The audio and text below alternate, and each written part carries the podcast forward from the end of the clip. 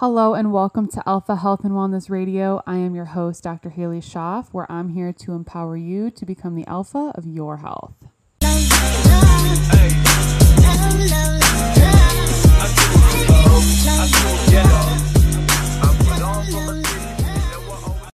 All right, you guys. So, welcome back to the show. Happy to have you here. If you are a first time listener, welcome to Alpha Health and Wellness Radio.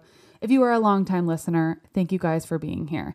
We um we are continuing to just bring you guys some awesome, awesome interviews and just really bringing you a bunch of different perspectives on all things health, wellness, optimal performance, just being the alpha of your health. And today's interview is no exception to that. Today's interview, I interviewed Dr. Russell Surasky. So he is a triple board certified neurologist. He is one of the only physicians or the only physician in the US with the combination of credentials that he has, which is very cool. He is the chief physician and consultant to a bunch of different addiction centers in Long Island. He, his private practice is called the Rec- Recovery Revolution and it's in Great Neck, New York. Um, so, very cool to talk to somebody else who is in New York. He's kind of more downstate from where I am, though.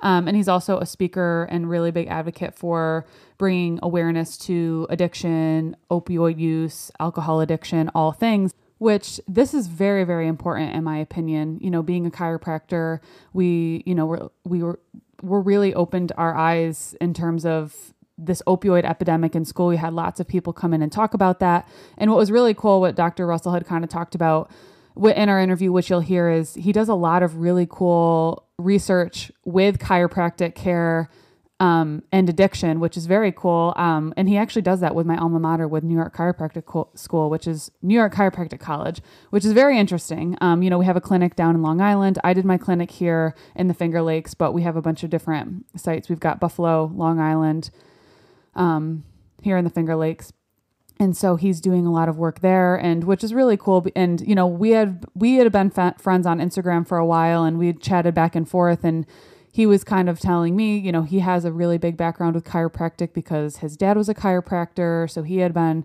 treated and adjusted, and um, you know, throughout his life, and he actually works a lot with chiropractors now with referrals in his office, which I think is really important. And we talk a lot about that integrative approach and why that's so so interesting. And you know, he has a lot of really really interesting points on the case of this current pandemic, you know, what it's doing in terms of addiction, anxiety, depression, what he's currently seeing in his practice. And he also brings some really other, really other interesting perspectives on things that he's seen in his life, um, in his residency and his journey, um, you know, being a neurologist. And so I think that today's conversation is re- probably going to bring some things that maybe you've never heard before. So I definitely encourage you to kind of keep an open mind, but we definitely cover a lot of different things. And I really, really think that you're going to enjoy today's interview. If you guys do enjoy it, it would mean so much if you could leave a review, leave five stars, tell us how this episode helped you. You know, that's how we continue to get this message out, how we can continue to to get these episodes in the hands of other people to help them.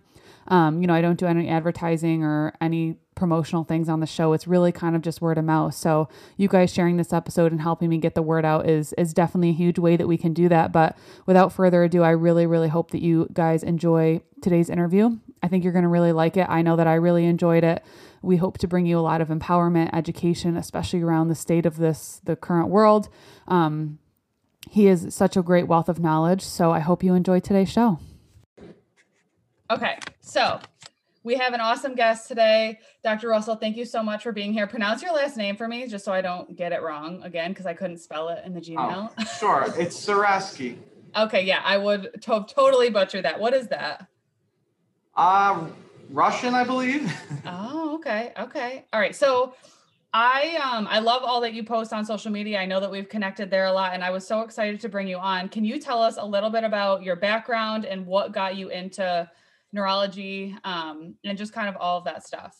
Of course. So, first of all, I just want to say it's a pleasure to be here. Thank you for inviting me on. Absolutely. Uh, I yes, as you said, I'm a neurologist. So I'm a medical doctor that specializes in the field of neurology, which is conditions that affect the brain and spinal cord. And then I went on to specialize in addiction medicine, which is really a, a field that's in its infancy.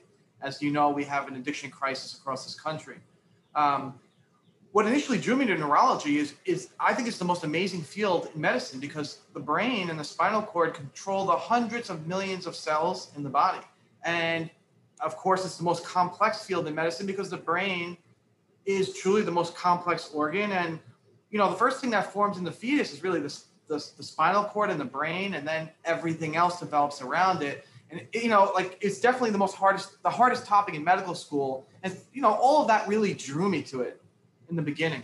Totally. Yeah. And so like what what got you originally interested did you think that like you you always wanted to be a doctor or did coming from because i know we had chatted that like your dad was a chiropractor so like did that have any influence on you know your interest in that type of stuff of course it did so you know i grew up uh, you know being introduced to health and wellness uh, from a very young age because as you mentioned my dad is a chiropractor and that embodies so much more than I think what the general public knows about chiropractic, which is back and neck pain. It's so much more than that. Mm-hmm. It's truly about wellness um, from a holistic standpoint. And so, you know, I grew up and and um, you know understanding how important health was, and and I would get adjusted when I needed to be. But you know, my dad would adjust me, and you know, I kind of I learned to have a different perspective on health and disease, perhaps, than maybe what you see a, lot in the mainstream media. Yeah. And then, and then, yeah, so I was very drawn to to medicine essentially. But then I, so I went to medical school, and you know, I realized just how much we don't know, and and uh, I, I sort of um, I, I realized that you know, you guys as chiropractors offer the public so much in terms of you know you can help them very uniquely in ways that medical doctors can't. And so i always kept up my own study of what you guys do and how it could help my patients who come to me with all sorts of neurological illnesses. And so i've worked together with chiropractors my whole career. That's awesome. I think that's so cool because i know when we were in chiropractic school we were always kind of told oh like you know mds don't necessarily appreciate what we do. And you know it was kind of a learning experience for us to try to educate like what we do. We're not quack people who don't know what we're doing. Like we have a lot of education. Um, so i think that that's so cool yeah. that, that you mean, have that experience saw, and no for sure. Sorry i don't i didn't mean to interrupt you. Oh I you're saw, good. I know i saw i saw a miracle case. I a patient of mine had something, you know, severe Meniere's disease. Of course, you know what that is. But for those listening, Meniere's disease can be very debilitating. And it includes symptoms of severe vertigo, you know, room spinning sensation all the time, vomiting, tinnitus, you know, uh, ringing in the ears, um, you know, losing your hearing permanently in some cases. And really, the cause is stated as unknown, you know, in all of medicine and all that we know we, there's so many conditions we don't know about. And if you still to this day, if you look up Meniere's disease, causes listed as unknown, and we really don't have good treatments to help people. Well, I had a patient with a severe case of Meniere's disease who was about to have their tympanic membranes in their ears, you know, uh, completely ruptured, and and and medicine, you know, poured into the uh, semicircular canals in the ear to try to help him. And this patient went and saw a chiropractor who adjusted his atlas, which is that C1 vertebra. And you know, at that at the top of the spine, right where the skull meets the C1 vertebra, is that cranial cervical junction is the most complex region of neurology. There's 450 million neurons running through a very small space. And this this patient got an adjustment at C1, and all of these symptoms went away. I mean, all of them. Um, here restored, vertigo gone. It was incredible, and you know, it just furthered my desire to learn about how and what you guys do to help people. That's amazing. It's so cool hearing those cases like that because, like you said, that I feel like, along with so many other neurological things, like, oh, it's idiopathic. And when I was learning about that in chiropractic school, I'm like, how do we not know? How do we not know what causes these things, right? Oh, it's just bad luck. Oh, you just you just sure. have it, and like we don't really have much to give them, right? So, did you mm-hmm. do anything in your practice to be able to kind of like work alongside? I did, and I, I still do. Uh, awesome. I've taken you know many courses uh, to try to you know learn how to help patients in that way. You know, in terms of um, analyzing their spine, perhaps you know perhaps differently than traditional medical doctors might do it. How to adjust the spine, Um, and so I I work alongside chiropractors. I do the techniques that I'm skilled at, and Yeah. chiropractors do the ones that they are. And we we really work closely together to help people from everything from Parkinson's disease to strokes to MS. I mean, you know, it's been fantastic, you know, being able to work hand in hand with chiropractors. That's so cool. I think that's and that's honestly I think where we get the most health benefit is when we can work integratively because there's a lot of things that I love that I do, but I can't do everything. Sometimes you have to refer to neurology or ortho, Sure. you know, like we need these different subsets, but when we're all so in our lane and we don't work together, that's not benefiting anybody, you know? So, um, what would you say um, your experience has, I guess, has been like with chiropractic? I know you sent me that really cool review that you guys were doing. You were in the middle of some research. Can you talk a little bit about that or no? Because it's kind of still in its early stage. No, I, we certainly can. So I'm the medical director for an addiction treatment center called Bridge Back to Life. And so, you know, there, it comprises multiple treatment centers across New York State. And, you know, we, we're really at the forefront of using very innovative new treatments to help people who are really suffering from opiate addiction, alcohol addiction, you know, um, behavioral addictions. And we're learning so much in the field of neurology because they, these are really brain conditions. And so, um, what what we started to do is uh, we started a study where we have, fortunately for us, near one of our main centers, we have a chiropractic school, uh, like a couple of blocks away, and well, their their clinic is there. Mhm. And so, so what we're doing is we're having the chiropractic students and they're attending chiropractic physicians. Is it the Levittown Clinic? Yes. Oh yeah, okay. A bunch of my colleagues went there. So yeah, through our chiropractic school, NYCC, we could go to Buffalo, stay in Seneca Falls, which is what I did, go to Levittown.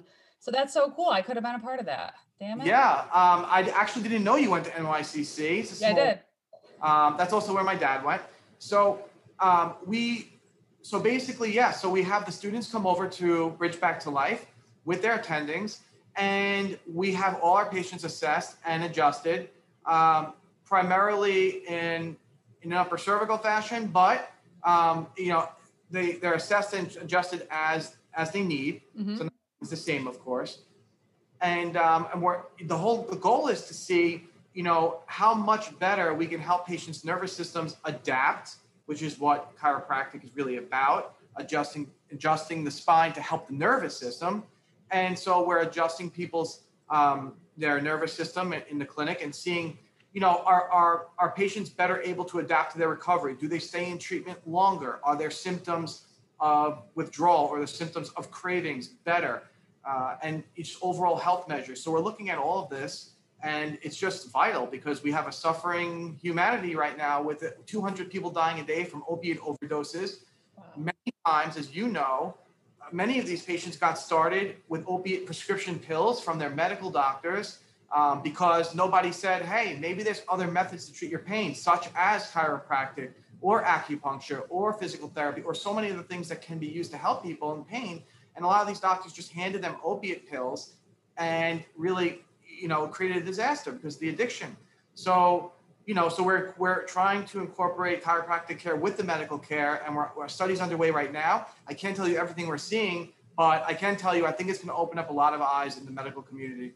That's so so cool. I know firsthand like we did rotations through the VA and obviously you see a bunch of different cases, right? Like these patients are addicted to I mean you name it. I've seen I've seen behavioral issues where like I was afraid for a second cuz like he they were just aggressive and angry and I felt really horrible but like being able to give palliative care, being able to give chiropractic care like that was a really cool experience for me because I mean these people one fought for our country and two have been through the ringer with their health and so you know i know there's there's issues with the va system and and i know that but that was a really really cool experience and i'm sure you know you see you see that as well No, that's that's awesome that you had that experience because if anyone needs help, the veterans certainly do. Their system is very broken, and it's great. So you guys would go in there, I guess, and treat them sort of like free of charge, so to so to speak.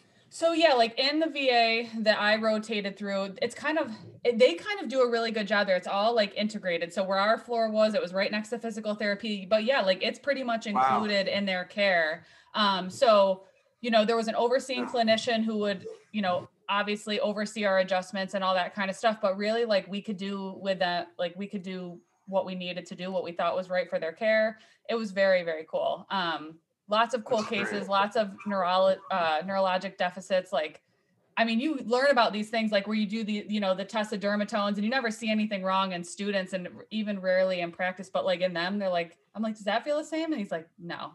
I'm like, oh, Of course. okay. Mhm. I mean, if for people don't know what dermatomes like, certain spinal nerves relate to certain parts on your skin. So you know, we test for st- things like that to see where there might be issues. So yeah, that was that was awesome. Um, to your point of opioid, we definitely talk a lot about that, you know, in school. And I remember someone from DC who's who does a lot of lobbying for chiropractic came and he told me that the people who make these opioid drugs also create the drugs to get them not addicted anymore. So it's a cycle of perpetual customers. Is that something that is that like just a huge part of the problem that you see? It's definitely a big spoke in the wheel of the problem. You know, big pharma doesn't miss a chance to make profit. You know, and and that's not always a bad thing, right? No. We have some of the best medications in this country and the best developments and innovations because of our system of, of capitalism. There's nothing wrong with that. The, the problem is, is that they are a tremendous lobbying group in Washington, D.C. And so they really pull the strings, and the politicians very beholden to them because of their, you know, enormous campaign contributions. So, for example, big pharma, pharmaceutical companies are now the number one advertiser in primetime television. And everyone watching this already inherently knows that because you can't go through one commercial break without seeing a pharmaceutical ad. And that wasn't always the case in this country. You know, that pharmaceutical companies were not allowed to direct advertise to people. It didn't really make much sense. They really should be just speaking to physicians. But through lobbying, they were able to get DC to allow them to, you know, direct advertise on TV during, you know, network primetime television about all the drugs they were making. And so that's why you can't go through a commercial break without seeing it. So, you know, there, there's there's a part to it which is which is um, you know, their motivations are not inherently always in the public's best interest, right? Because profit is. Uh, and that's where things get a little little sticky and, and can go a little haywire. In, in particular with vaccines too. Yep. Yeah, do you want to talk about that a little bit? I haven't really talked about that much on the podcast, but while we're here, I mean, and so that I think that this is interesting, right? Because you and I, we think we're very on the same page for a lot of different things. And so for me, I mean, I was called out last week. Um, I posted something that went against somebody's standards, and they are like, uh, just for the record, you're not a doctor, you're a chiropractor. And I was like, okay, because I think differently, right? So I get that all the time. I whatever, but it's interesting, you know, like we come from totally different educational backgrounds. You went to medical school, I went to chiropractic school, but so much of what we think on in terms of, you know, I think the pharmaceuticals they have a place. They save people's lives sometimes. You know, have vaccines save people's life probably, but there are definitely questions around both, and I I think that you know I would love to hear your opinion on that. Look, you know, it's it's a very divisive sort of topic. Vaccine. Very. I, I don't know that there's more actually of a lightning rod than this topic. There's not. Yeah, I mean, look, it, it's very easy to make things black and white, you know, and sort of character categorize people as being anti-vaxxers or you know, uh, and I, I guess that means that there's a group that is extremely pro-vaccine, you know, if you want to call it that. But it's very easy to say vaccines are all evil or say they're all wonderful, and it's just not that simple. Right. Um, you know, each vaccine, just like any medication, prescription medication, has its risks and benefits, and you as an individual have to assess that risk and benefit calculation for you to get that particular vaccine. Just because a pharmaceutical company thinks that they can profit by making a vaccine against a disease, you know, doesn't mean that it's right for you, you know, and so you have to weigh, okay, what medical comorbidities do you have? What age bracket are you in? You know, how what kind of risks do you have if you actually are to contract the, the virus, uh, for example, or you know, the condition or disease, you know, and and what what are the potential, you know, problems should you get a vaccine or you know, there's a lot there's a lot to think about, and I think that it just very much it becomes this sort of um, everyone's in their sort of camp and saying Yep. that vaccines are terrible or they're wonderful, and it's just not it's not that way. In some people, the calculation of their risk and benefit should be that they should get a vaccine. And in another cases, I think an awful lot of cases, people should not be getting vaccines and they do anyway because listen, it's a campaign. It's a it's a campaign that's put out by the government essentially and big pharma together to to um, essentially, you know, make people think a certain way and get them to go along with what they want public policy to be. And so they're they're very good at that. You know, right now the crazy thing is that you know, me and you, I'm sure have the same view on this. They they've essentially through a what I'm calling a disinformation, massive disinformation campaign, have essentially scared people so much that people have FOMO about getting a vaccine. And I think that we have strayed so far from where we should be on this topic at this point. That should not be like I I think that that's good that it's there for people who really need it or want it and I hope to God that it, you know, that it performs like like they're saying right but for me i'm a healthy individual i've been exposed you know, like i'm not afraid i know i have a working immune system so for me that the risks don't outweigh the risks outweigh the benefit for me in my opinion um, so I guess there's me going on record. I've gotten a million DMs being like, "Are you getting it?" And I just usually dismiss them because, like you said, it's a hot topic. You're going to piss somebody off either either way. Um, you can't really say the right thing, and people are so triggered and but I think you said it perfectly. It's look, I mean, look, the disinformation is this, right? The disinformation campaign is this that you can lock somebody away, isolate them, sterilize their environment, which is impossible, by the way, you know, uh, and and inject them with you know uh, a vaccine, and and that you're going to give them health by doing that, and that's the disinformation campaign. And then and, give them free donuts for the year. Yeah, Exactly. Are you kidding? I know there are communities not far from me where they're giving away drinks, like alcohol drinks, to senior citizens to get the vaccine. Oh my God. I mean, just really wild. You have to question what that's all about. But um, no, I mean, it, look, essentially that's the problem, right? So you have people who are, you know, very, you know, we have a country where two thirds of people fit into obesity. We have, um, you know, severe numbers of hypertension, diabetes, cholesterol, metabolic syndrome, it's called.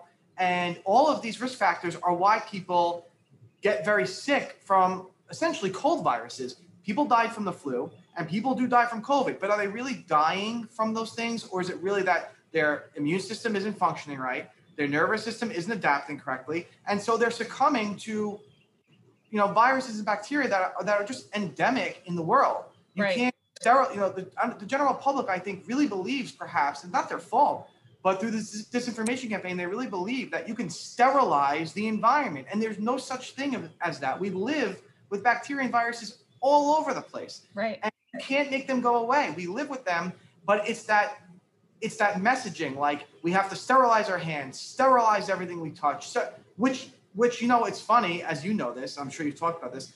Our immune systems only learn to fight things through exposure.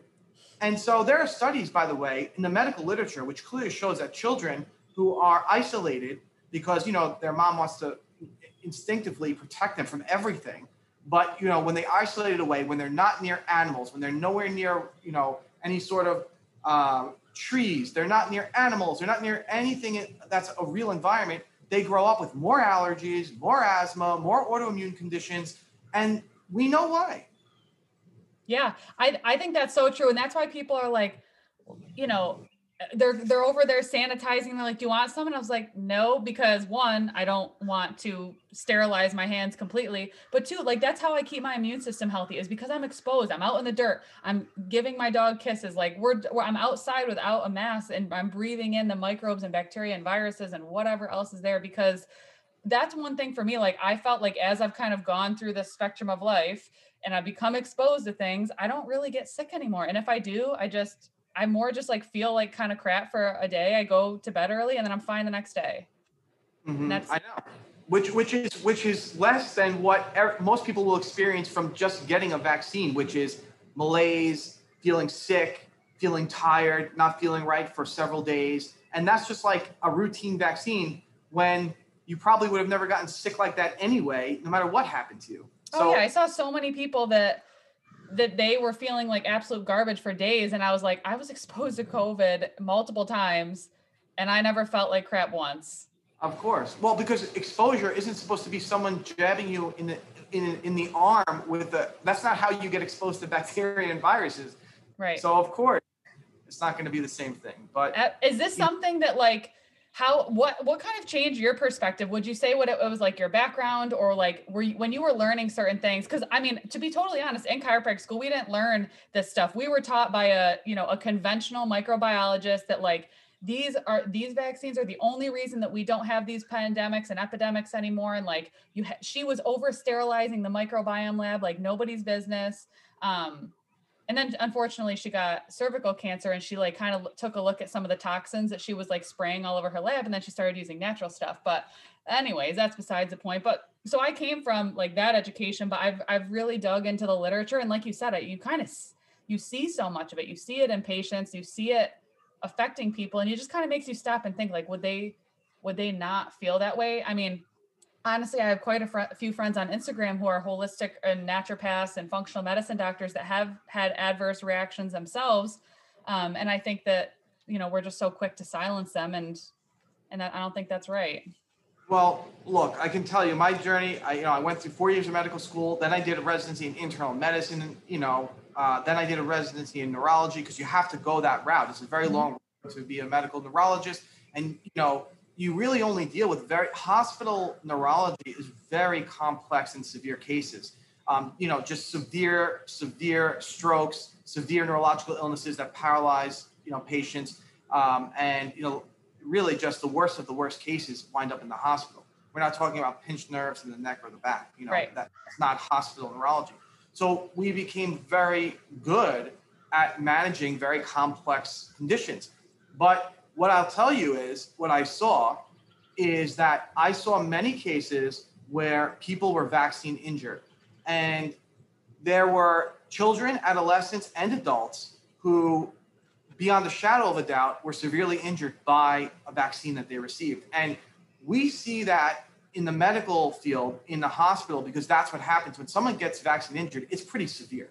You know, they get conditions that, that are called Guillain-Barré syndrome, or yeah. they um, they get they get inflammation in their spinal cord.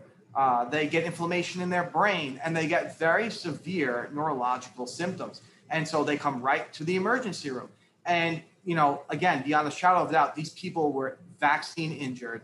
Uh, and what you know, it's up to the physicians on the case as to whether they officially report the case or they don't. And I'm going to tell you that they many times don't. Not because they have bad intentions, but they're doing so much and helping so many patients that officially reporting uh, a case takes a significant amount of time.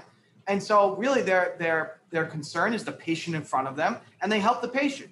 And they don't necessarily report these cases, which is why I'm telling you and everyone listening that when when big pharma says a vaccine, they look, they all know that people get neurologically injured by vaccines. But what they say is, look, it's worth the risk because the risk is very small. You know, they'll tell you it's infinitesimally small, but that's a lie. It, it is it is rare, but it's not as rare as they try to make it seem. And the reason they can get away with it is because so many cases I know firsthand do not get reported. And again, it's not a conspiracy. It really just boils down to doctors are very busy handling what's in front of them. And so essentially I would see cases where, you know, one of the common criticisms of um, medical doctors who really don't give much credence to vaccine injury, which is a big mistake and, and born of ignorance, is really that they say that most of these cases are children who parents believe develop autism spectrum after they get vaccinated. And a lot of the criticism is because they you can't prove all the time that's the vaccine. They'll say there's a temporal relationship between when people develop autism spectrum disorder and when kids get vaccines. So that if someone's going to show signs of ASD, then it's going to be around the time that they're getting their battery of vaccines. And so it's not the vaccines that, that's the cause. It's just it looks like it is, but it would come out anyway. And so I can tell you that I would see many cases that had nothing to do with um, uh, people being in there, you know, as, as children. I would see cases where they were adolescents. Perhaps they were coming from other countries in the United States and they needed to get mandatory vaccine, vaccinations. They were 13, 15, 17, 21, whatever it may be. Wow. get a vaccination, and and immediately after, within 24 hours, these are people with no medical illnesses. They would immediately get um, uh, severe neurological symptoms. Whether um, the, and then on MRI, their brain would show tremendous inflammation, or the spinal cord would light up, like almost as if they were having an MS attack, wow. but they didn't sclerosis. It's just their, their immune system went haywire with the vaccine and it crossed over and attacked their own spinal cord, their own um, nervous tissue. And um, this happens, you know, and I think that a lot of people just don't want to go near the topic and in the medical field and admit that this happens because they're afraid people get scared and no one get vaccinated. But you know, I'm, this is the truth. This is what I saw in, as a neurologist, and and so so when I would look at the vaccine schedules, I would see that you know, the number of vaccines, as you know, has just escalated to an unconscionable level. They inject newborns with so many vaccines that it's hard to it's hard to imagine that um, it's hard to imagine that big pharma was able to get so many added to the mandatory list. You have a newborn baby whose whose immune system is like two days old, you know, in, in the real world, and they're getting, you know, bombarded with numerous vaccines. They're getting, you know, 50 to 80 vaccines in the first few years of life. And it, it most of them are absolutely not necessary. Uh, and so, listen, you know, if you think you're not going to get some immune systems that go a little haywire to inoculations that aren't, you know, you're not supposed to be exposed to bacteria and viruses through injections like that as a newborn, you know, then you're being naive. Yeah. I mean, I, I honestly speculate because kind of like you said, some people have like these really hypersensitivity reactions where it's like inflammation in the spinal cord. But I even speculate, is this why we have so many autoimmune things where our immune system is just constantly like low grade attacking itself or just have shitty immune systems in general? Because I mean, I know like we can never just pinpoint it on one thing, but it is it is a, an interesting observation, especially, you know, coming from you where you've seen it literally firsthand. That definitely you know makes me sad about things not being reported because i think that would kind of help the credentialing a little bit. Like you see people and they're like oh that's not true. That's not true. And it's like a mom with her child and it's like how, how are you telling that mom that what she's experiencing is not real? You know like i think that that would definitely help uh, kind of even the ground a little bit maybe not make it so polarized. I don't know. Um, yeah, no I, th- I think you're absolutely correct. it's it's definitely sad. Let's um I, that's very interesting. I had no idea that you had that much exposure to stuff like that. I mean, I that's it, it's insane. I know I we could talk we could talk about it for days. You know, uh, because it's something that like I really I never really to be totally honest, I never really cared that much about, right? Like I I didn't and then I started learning some things and I was like this is actually really interesting and you know, I've got I probably have like over a hundred different research articles on my iPad that like when COVID started and I just literally was I had nothing else to do, right? The world kind of shut down for a second. So I'm like, I might as well learn. And I have went down some very med- deep medical li- literature, but um well, I'll tell you, I was sad to see that when I was a resident, that I, when you would sort of question your physicians who you're supposed to be learning from, what you what you realize is that so much of this is just rote these doctors, the public, I think, thinks that all these doctors that are on TV telling them what to do, like they independently went in the lab and researched these things. That's not happening. These doctors are just basically hand fed information as to what to do, and they just follow the protocol. So, you know, if, if, if public policy, which is basically made between the government and big pharma, if public policy is that your children have to get, you know, seven vaccines before they're one year old, well, the doctor basically just takes that information, memorizes it, and then teaches other doctors and teaches other residents. And when you when you look into like, well, why and what about this and, and you know what about this information? What you really find out is that it's very hollow. The the your your attendings and the ones you're supposed to be teaching you, you know, they're really just following what someone else told them. And so that's what really opened my eyes as you know an inquisitive medical student coming from the background I had. I realized, wait a minute, you know, I, I have to dig a little deeper in myself because I'm not getting the answers I'm looking for. Totally. And I even found that in school, like, you know, a few of my classmates, we were, we are like, why? You know, we want to know why, why, why, why. But so much of it is like, just, just listen, just listen to this, just listen to this. And I mean, I think that's just the type of person I am. I'm always going to ask why, and if I don't get the answer, I'll just go find it myself. But uh, you know, today's day and age, if you if you don't hit like that perfect, you know, mainstream narrative, I mean, but I do I do see the trend switching where people they want the truth. They don't care what the answer is, they want the truth and they're going to look for it just kind of like how we did. Um, so I think that's very cool. I know that do you see a lot of patients who are kind of more open to more like natural health and uh, you know not using crazy medication using what they need but then using you know other natural natural alternatives you know i wish i could say that people pour in with already having that mindset but the but quite frankly they don't. And that's i think a failure of doctor there being enough doctors and the ones who who have really um, expanded beyond just what everyone else does um, they don't they're not spreading the information as much as they should. Um, and of course we have a mainstream media which is not interested in sharing that information as well. Um, in fact you know it's it's it's there is something very sinister here in that big pharma actually they will withhold commercials and it's big money for these networks those commercials. They'll withhold commercials if they think that the media is going to run a news story which is contradictory to what their narrative is.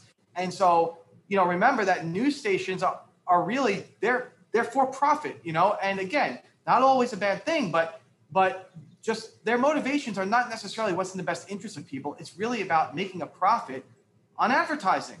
And so you know that that's scary because that's where most people get their information. Um so and, scary. Yeah.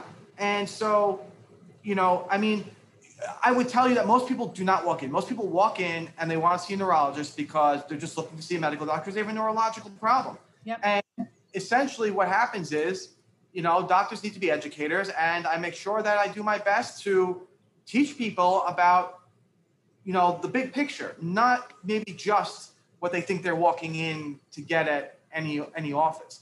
And um, I think, but once you do educate somebody, you know, you'd be surprised how how open their minds become. And so that's really that's really what it is. It's not that people are just walking in already looking for it. Yeah, no, but that you're doing your part because I always say, you know, like doctor literally means teacher. Like we're supposed to educate. You're not supposed to just like come in, do what you think you're supposed to do, and that like so much of what I do is educating, and that's why I spend I take more time with people because like I need I want to tell them what what the heck is going on, and I think that that's so so so awesome that you do the same thing because they probably just come in looking for like the cookie cutter plan, but I mean they're never going to open their minds and change change their lifestyle which is i'm sure you see like what what change or i guess what things that you educate on in terms of like health lifestyle do you see a real turnaround in the people that you work with? If you can think of any. I mean well for example you know most of the time when people go to the doctor they just like okay where's my prescription? And that's the visit right? There's not a lot of education happening. There you know and again, you know, medications have a, have a role, and I certainly prescribe a lot of medications for people because they need them. But most of the time, medications are because they're not well, because they were they are not living the right way. And so when people come in and they, for example, when people have, God forbid, they have a stroke or they have, um, you know, you know, they have um, multiple medical issues like like we talked about hypertension, hyperlipidemia, diabetes, all these things. You know, that's usually the result of not not living well. You know, and it's it's it's the end result of years of not living well. So their body breaks down and not adapting to their environment, and that's really how sickness happens. It's really the body not adapting to the environment. And so, while I certainly may need to prescribe a prescription at that time because they've already been in the state this hypersympathetic state, as you talk about too, uh, for so long, and things have broken down. They need a medicine because it's crisis care, right? And they need that. But at the same time, I'm going to make sure I discuss with them how they get back to health because the medication doesn't create health. It's great for crisis care, but it doesn't create health. Vaccines don't create health. Isolating doesn't create health. Masks don't create health. That's the problem. Is that's the message that so many people believe, and it's our job, you know, to make sure that we educate people that health is much bigger than that you know that's absolutely amazing i that's so awesome that you do that um you're definitely being a part of the change right like i feel like sometimes we're such like little small fish in such a big a big ocean but i mean the more the more that we can do, the more lives that we'll make an impact on. So that's absolutely amazing. Um, I did want to ask you because I mean, coming from someone where like, you know, I'm more of a type A person, like I get stressed and anxious, like the pandemic totally brought on more anxiety in me than you know than i could have ever imagined but i don't even really have like a history of something like that. So i what can you speak to like what you saw in terms of like addiction you know all these anxiety depression? Did what what did you see in your practice during like these lockdowns and during this time? Yeah well it was horrible and it still it still is to a large degree. Um, it has nothing to do with covid. It has everything to do with the lockdowns and that's what created this disaster. Um, they shut down gyms. It's supposed to be about health, but they shut down gyms, right? Which is like the major outlet for not only physical health but mental health for yep. most people. Um, they, you know, they they shut down people's jobs, right? So they took away structure, they took away income. Um, they, you know, they basically took away every, for you know, in the field of, of addiction right? So many people depend so heavily on their 12 step meetings. And because they shut down churches and temples, all of them were gone in one fell swoop. And you know that that hurt the pe- people in recovery across this country and the world to such a big degree. Uh, and so you know, we so you basically took away everything healthy. You made your liquor stores were open, marijuana dispensaries were open, but all these other things got shut down because they weren't essential and we wound up with a, a, public that was already suffering and now they're suffering more. So what, specifically um, depression suicide anxiety all went through the roof. Um, and like for example the prescription zoloft which is a commonly prescribed medication for anxiety or depression that went on the fda shortage list because there were so many prescriptions in such a short time that they couldn't keep up with producing the medication right? Um, also you know, uh, opiate overdose deaths were at 150 a day, which was already a national emergency wow. epidemic. With the lockdowns, it went to 200 people dead a day. Still, that's where we are now because the lockdowns, by and large, are still in place. Uh, and, you know, we just saw the rise of, of everything negative from the lockdowns. And I think that history will look back on this as a really terrible time um, as to what the government's approach was for this. Wow, for this, that's uh, pandemic.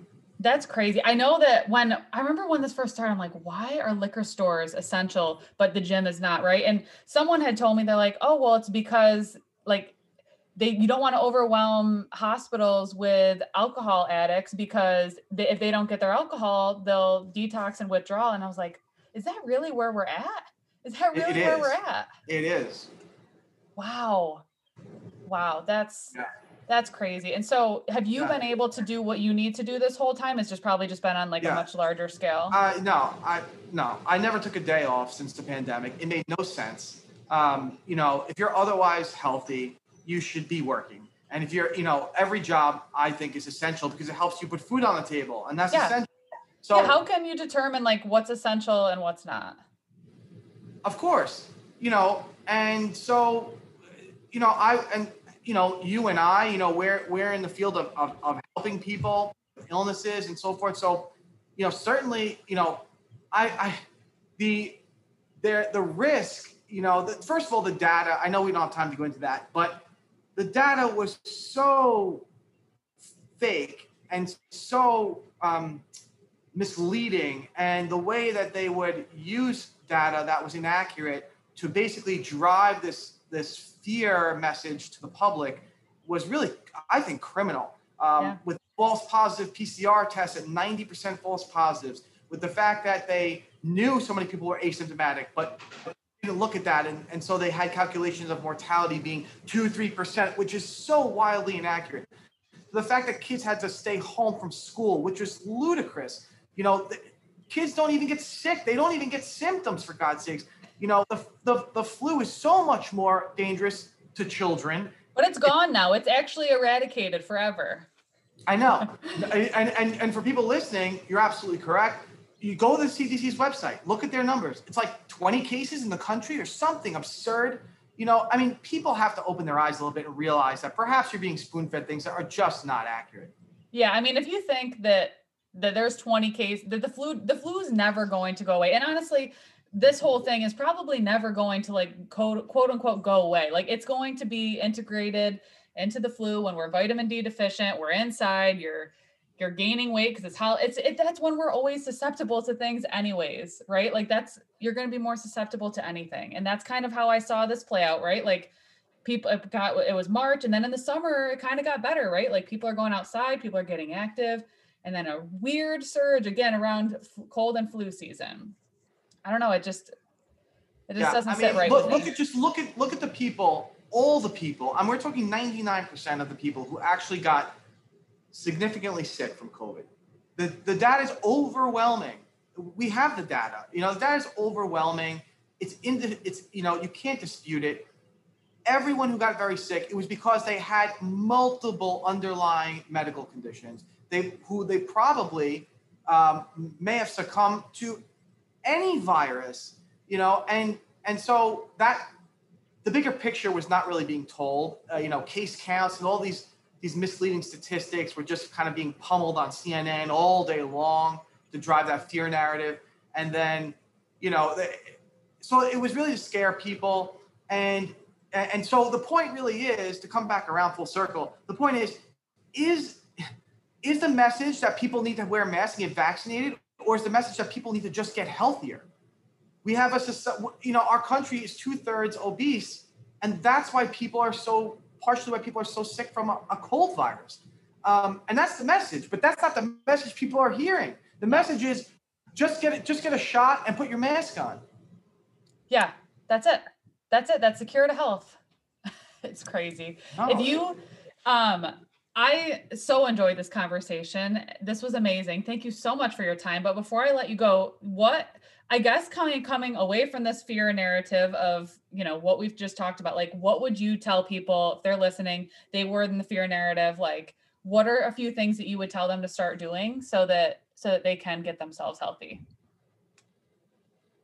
So I'm sure it's the things, doctor, that you probably make sure that your patients are doing all the time for overall health, which means that you gotta make sure that your sleep hygiene is good. Sleep is so important for mental and physical health um, you know, for your nervous system, for adaptability to stress. You need to sleep. Um, and you have to exercise is so important. Again, mental health and physical, it's just as much for both. Yeah. Uh, so regular exercise, um, you know, structure to your day. I don't care if you're not working right now. You have to get up and have structure to the day. Again, it's mental, it's physical, it's everything. If you're waking up every day and saying, "Gee, I don't know what I'm doing today," good not good things don't come of that kind no. of life so um, yeah, of course those things, uh, and then you know, uh, and then con- I think that most, most, people should have somebody in their life like you, somebody, a health coach, um, a good chiropractor, um, somebody who talks to them about overall health, how to stay healthy. You know, we, you go to your medical doctor and they're experts at telling you what's wrong and then how to help you when you're sick. But how many times have you said to your doctor, like, how do I stay healthy? You know, and what do you really hear? You're not going to get a great answer from most of them, and that's sad. Yeah. So, but, but if someone asks you, you probably have a quite a comprehensive list of things to stay well, and and that is very important. Uh, and that's why I listen to you and I follow everything you do, and that's why I want to make sure I was here to talk with you today.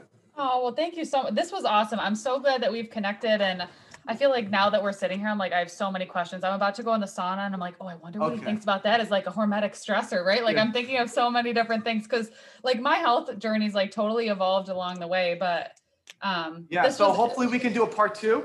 Yeah, absolutely. Absolutely. Okay, if people have questions, just send them to us and and we can make sure that we cover all that stuff. But thank you so so much. Thank I so appreciate it. Thank you. All right. Well, I hope that you guys enjoyed that interview as much as I enjoyed interviewing him.